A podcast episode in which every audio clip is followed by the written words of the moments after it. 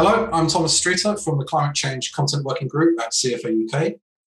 With the explosion of interest in climate change in the last couple of years, I thought it would be good, a good idea to go back to the basics and have a look at the climate science.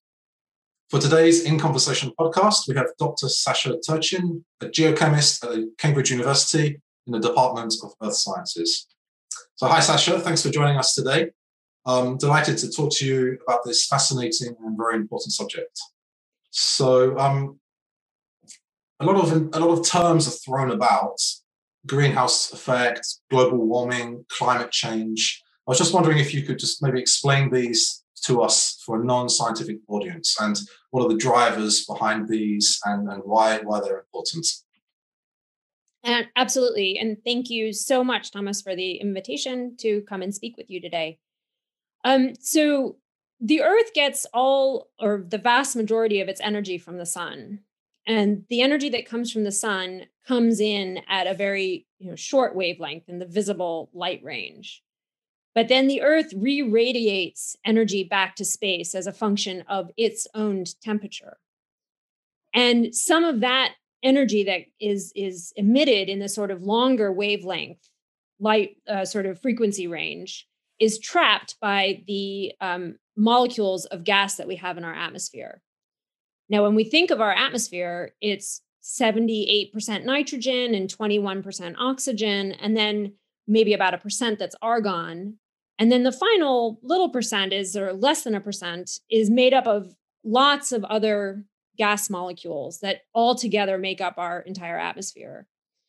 Now, oxygen and nitrogen, which is most of our atmosphere, are not very good at absorbing either incoming light from the sun or the radiation, the long wavelength radiation that Earth radiates back to space. But some of those trace gases are effectively very, very good at absorbing the outgoing sort of long wave radiation that Earth, you know, radiates at as a function of its temperature. And the gases that are particularly good are gases like water vapor and carbon dioxide and methane and nitrous oxides. And these are able to absorb radiation because they vibrate at frequencies that means that they trap this outgoing long wave radiation. And we're very grateful for this because if you consider the energy coming in from the sun, and some of that gets reflected back to space because we have things that are bright, like ice sheets and whatnot, that just reflect light back to space. If we were to calculate the temperature of Earth just based on the energy that we receive from the sun, it would be on average about um, 30 to 35 degrees cooler than it is today if we had no atmosphere that can trap this outgoing long wave radiation. So the fact that we have these gases in our atmosphere that actually help absorb some of the outgoing long wave radiation is what allows our planet not to be like Mars, frozen over. It allows us to effectively retain some of the heat before it escapes back to space. And that's why it's called a greenhouse effect, because similar to a greenhouse, where you basically allow the trapping of, of CO2 and and and gases and that allows it to be slightly warmer. That's how we think of these gases operating in our atmosphere. So even though they only make a very small fraction of the gas in the atmosphere they play an incredibly important role in helping to maintain a habitable planet. So maintain temperatures that we think have been above freezing for all of earth history. And that's particularly important because over the course of um, the history of the planet, so four and a half billion years, the sun used to be much dimmer than it is today. It used to be about 30 or 35% dimmer. And so it was even giving us less incoming, you know, heat or energy in the long time ago past. And yet, our best estimate is that temperatures on Earth have been above freezing for most of their history. As, as best we can tell, based on the rocks we can look at and other evidence, we think that this greenhouse gas has been very, very effective in helping us maintain temperatures that are in a range that is allowed for the evolution of life. That is the range that liquid water can exist at. So that's effectively what the greenhouse gas effect is, right? So, this idea that the small trace constituents in our atmosphere help to absorb the outgoing long wave radiation. Now I may have I may have missed what else you wanted me to sort of define in that, but that's basically how the greenhouse gas, you know, the greenhouse effect works. And that, that's that's a really uh, detailed and and, and uh, comprehensive answer. So thanks for that. So I, the next thing I guess is, is people talk about climate change, and you mentioned some of the greenhouse gases, carbon dioxide, methane, nitrous oxide. So um, you know, are there any other important ones that we should be aware of? And, and, out of these gases, you know, which ones? And you said there's only a sort of a microscopic, very very small percentage, less than one percent in the atmosphere. But you know, which of these gases are most important? We always hear people talking about CO two, but other people talk about methane, and you know, occasionally people talk about other gases. So you know, in terms of uh, the proportion of you know, how important these different gases are, and you know, how much we're emitting into the atmosphere now uh, you know, compared to their sort of previous averages where where things were okay and now maybe it's getting too much.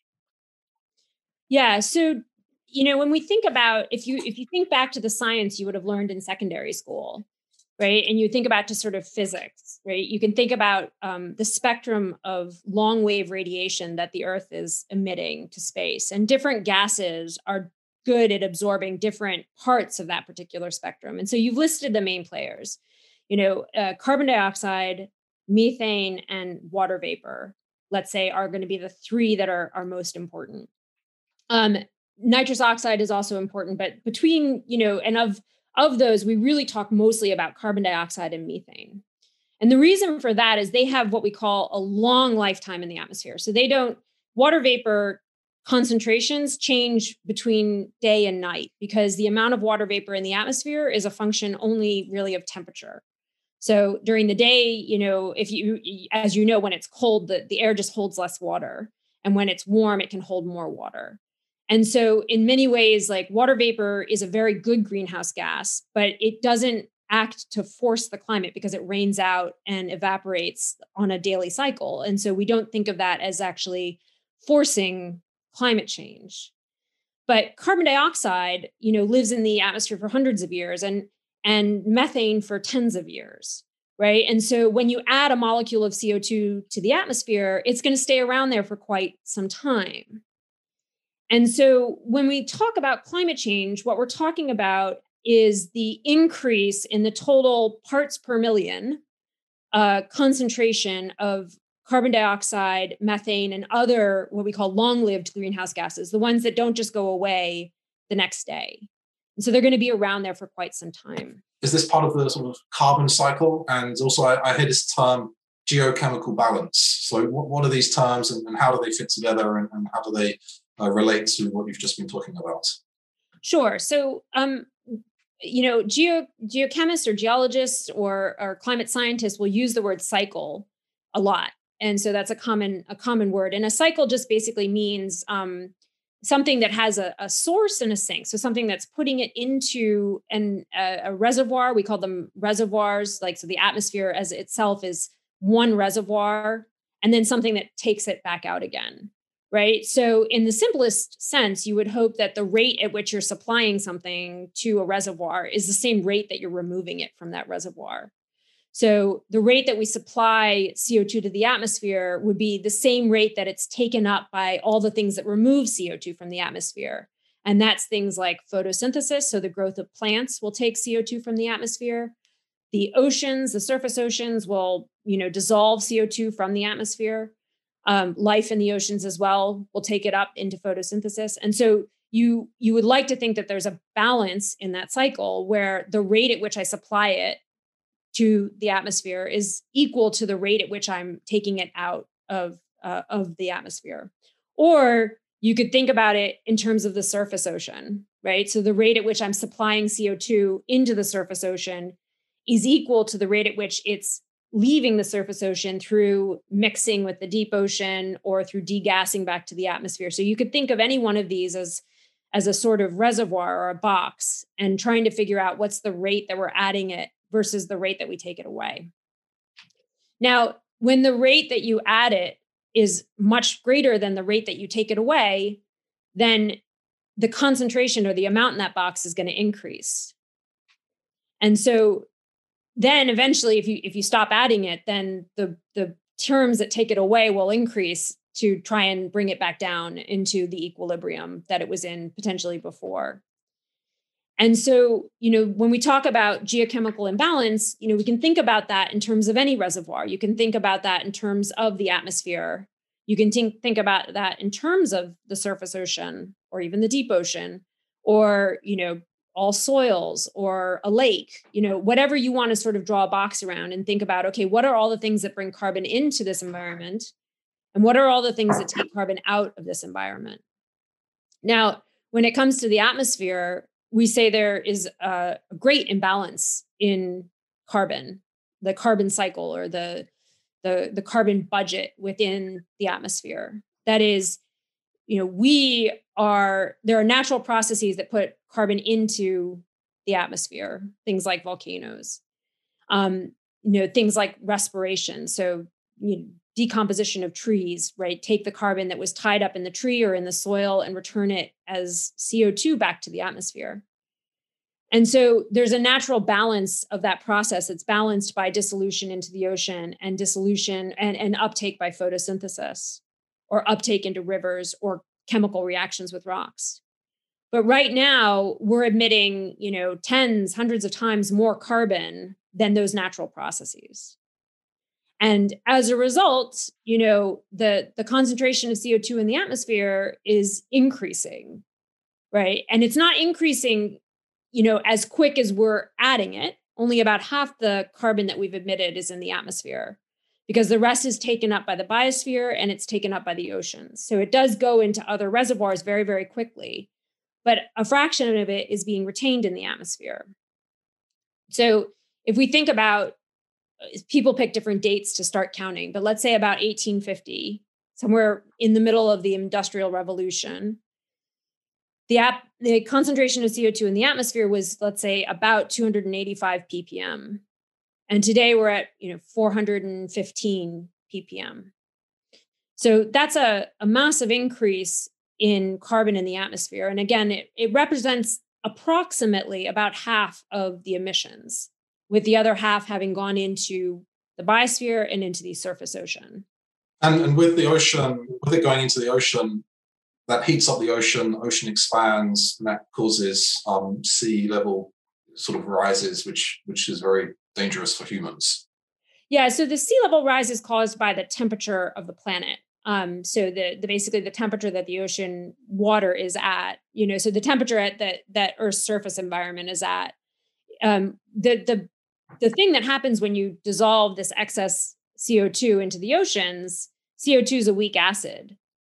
It's why a, a bottle of Coke has a, a pH that's, you know, low. And it's why, or even a bottle of fizzy water, right? You're putting CO2 into that water and it stays as little bubbles. And some of it dissolves into the water and it has that slightly tangy taste, particularly if you drink, see, like a carbonated drink out of a metal cup, right? You can taste that. And that's just because there's a little bit of the metal released from the acid by the CO2 that's in the bubbles of the drink.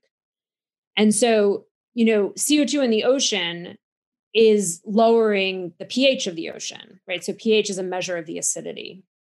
And slightly lower pH makes it very difficult for things that um, to to live in the ocean, particularly organisms that um, make shells out of uh, minerals, certain minerals that are very pH sensitive, those really can struggle under the conditions where we have slightly acidified the ocean.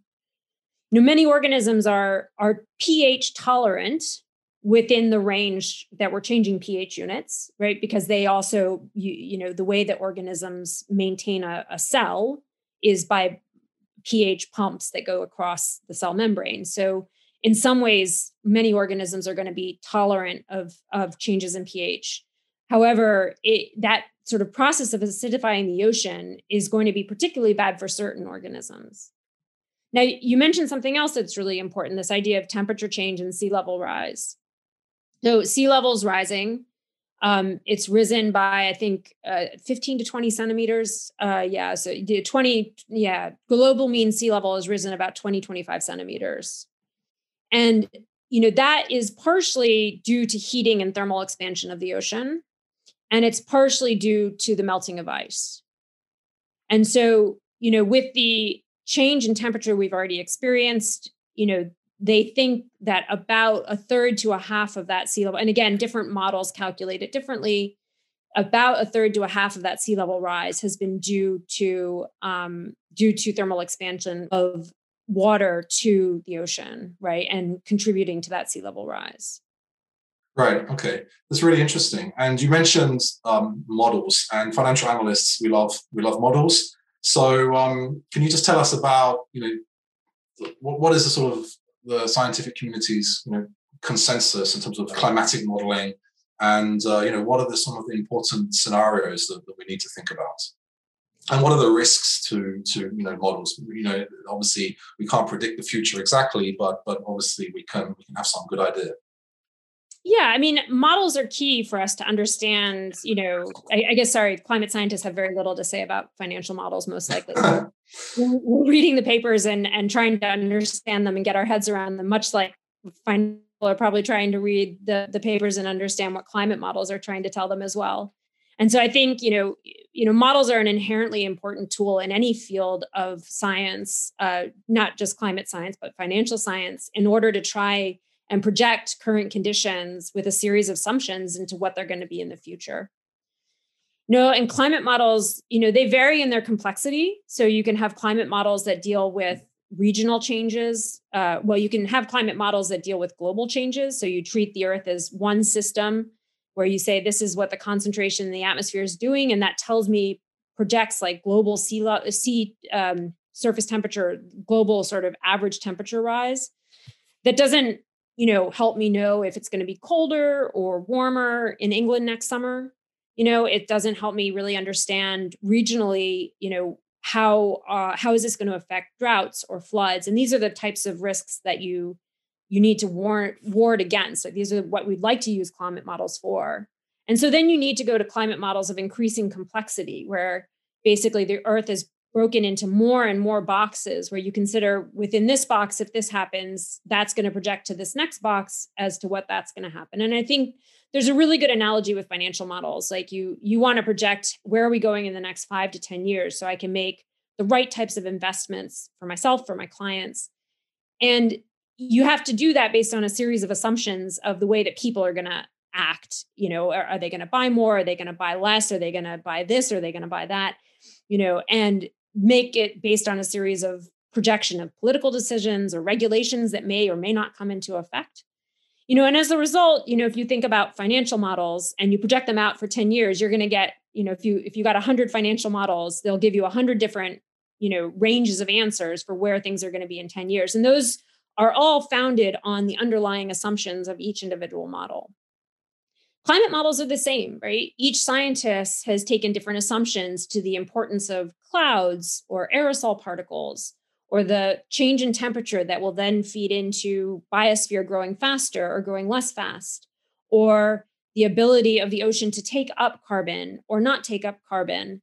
You know climate models are all going to deal with these things in a different way and so therefore again 100 climate models predicting out predicting out to let's say a century from now are going to give you potentially 100 different answers. But similarly to how I don't think, you know, just because every financial model gives you a slightly different answer, you know, doesn't mean that you just say, well, I can't trust any financial models. You know, if 99 out of 100 financial models are pointing you in one direction, you wouldn't say, well, yes, but there's uncertainty because there's this other one that says, you know, maybe it's going in a different direction. You know, similarly, I would say not even just 99 out of 100 climate models, 100 out of 100 climate models are telling us that you know the range of severity of impacts are going to be very very large, right? In terms of understanding global uh, climate patterns, regional weather patterns, you know the the likelihood of, of frequent or more frequent storm events, um, the likelihood of sea level rise and the magnitude of that sea level rise, and so you know a lot of people a lot of what i read in the the the sort of the press is is because climate models predict this huge range of possible outcomes you know they are somehow inherently untrustworthy but they're all pointing in the same direction right? It's just that how they parameterize and by that i just mean how they deal with the feedbacks right inherent in this sort of world and trying to, to take the bits of science that everybody is doing and putting them together into one coherent picture you know different models emphasize one thing or another and and so you will potentially predict a range of different outcomes. Right but the the consensus is very clear or the direction the, the direction of travel is, is very clear and that i guess brings us to you know why the world has the Paris agreements and you know uh, governments and now companies you know very very trying very hard to uh, get to net zero by 2050 or sooner. So I mean, what what are the ways? Some of the ways you think that uh, companies and individuals, governments can try to you know, achieve uh, reductions in emissions to to meet the uh, let's say the, the Paris um, Agreement's uh, goals. And, and do you think these are enough? Um, yeah, no, I mean, I think I think that these agreements are critical, right? Because no one country and no one person is going to achieve this alone, and I think that that's probably you know one of the the real challenges I think of of climate change. It's a global problem, and you making it equitable at this point is is is almost beside the point. I mean, it's sort of you know everybody needs to contribute and everyone needs to commit to this together, and everyone needs to be part of the solution.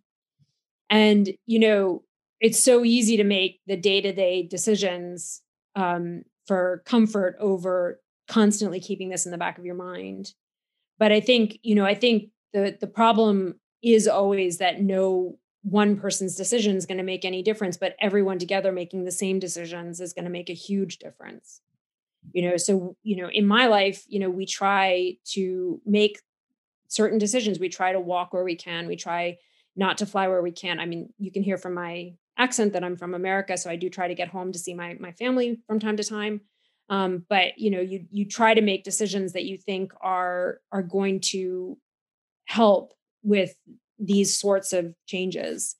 Um, you know the the the net zero challenge I think is is fantastic, right? So this is this idea that you know we're putting out in 2019 it was like 10 gigatons of carbon per year, and if you think over the last since 1850 we've emitted somewhere around 450 gigatons of carbon. You know so if we're starting to go at 10 a year that's a much faster pace. Like this rate of emission is going up substantially. Um, and the idea of net zero is that you know the, each country and, and various industries contribute to that 10 gigatons a year or 9 gigatons a year in different amounts. And the question is can you actually counteract you know even you in your day-to-day life can you counteract the emissions that you're going to make by doing something that's going to offset those emissions so that your net addition of carbon to that 10 gigatons is zero right? So don't change anything you're doing but can you think of ways of you know actually taking the carbon that you emit in terms of an industrial solution and putting it back underground right so you're doing what you're doing you're a steel industry you're the cement industry but you actually rather than just letting the co2 escape to space can we actually um, supercharge it and actually push it back underground again in carbon capture and storage. Yeah, no, I was going to ask you about carbon capture and storage. I know you're researching this, so um, can you just explain the process of carbon capture and storage and, and, how does it, you know, how does it work? How does it reduce carbon in the atmosphere? And do you think it's it can be a you know, really viable solution, um, you know, to help achieve net zero? Yeah, so I was just gonna before that I was just gonna say that like on a on a family by family basis, you can also make decisions that lower your own small fraction of that 10 gigatons of carbon, or you can make decisions that you think are going to help offset the the gigatons of carbon that you wish to emit. Um, but if everyone individually were to make that choice, then we globally will get to uh, to a world where our emissions are offset by things that we're doing to take the CO2 back out again.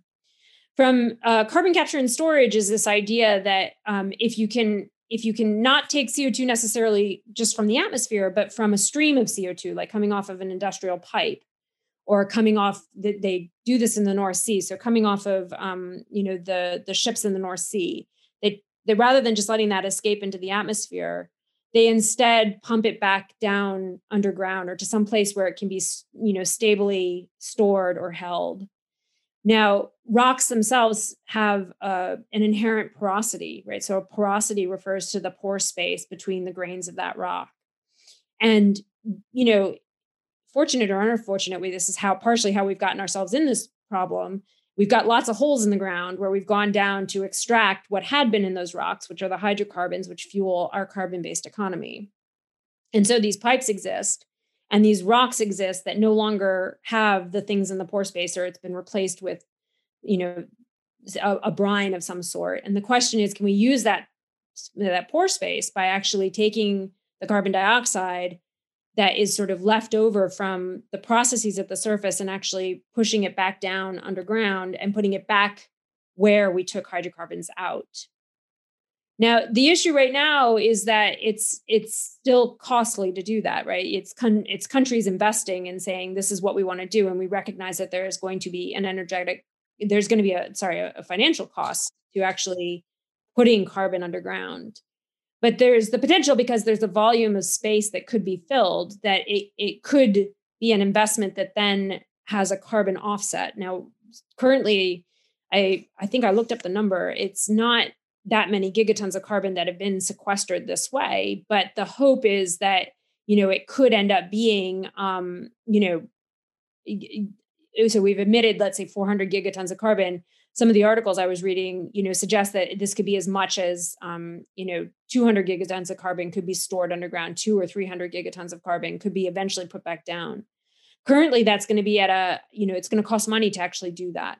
But, you know, and then the question is, is going to, you know, how much carbon do you use to potentially be supercharging the CO2 to then push it underground and trying to understand that. But the, you know, the net the net idea is that it, it, may be an investment that countries need to make in order to do this, but that for certain sectors of the economy, steel industry, cement industry, which are such large contributors to the overall carbon emissions, that this may be a good way to make a, a tangible change in the amount of carbon that they are putting out into the atmosphere, their contribution to the total. Um, you know, so the work that we're doing with carbon capture and storage is trying to understand the chemical behavior of the CO2 once it gets down into these reservoirs. So CO2, as we said, is a weak acid, but it also interacts with things that are down there, including bacteria and stuff that live in rocks just generally. And we're curious about how this affects the overall pH balance, whether it might dissolve more minerals. How do you actually try and enhance the stability of carbon in these particular reservoirs. And we're lucky because you know countries like Norway have been investing in this in a lot for a long time, right? So in their offshore oil capabilities, they've been working on re-injecting CO2 underground, and that means that we already have some good data, modeling data, geophysical modeling data to understand exactly how these CO2 is going into these uh, reservoirs, back into these reservoirs. Okay, great. That's really interesting. We'll definitely have to keep an eye out on, on, on your work there. Any um, any final thoughts uh, on climate change um, that you, you wish to share with the investment community?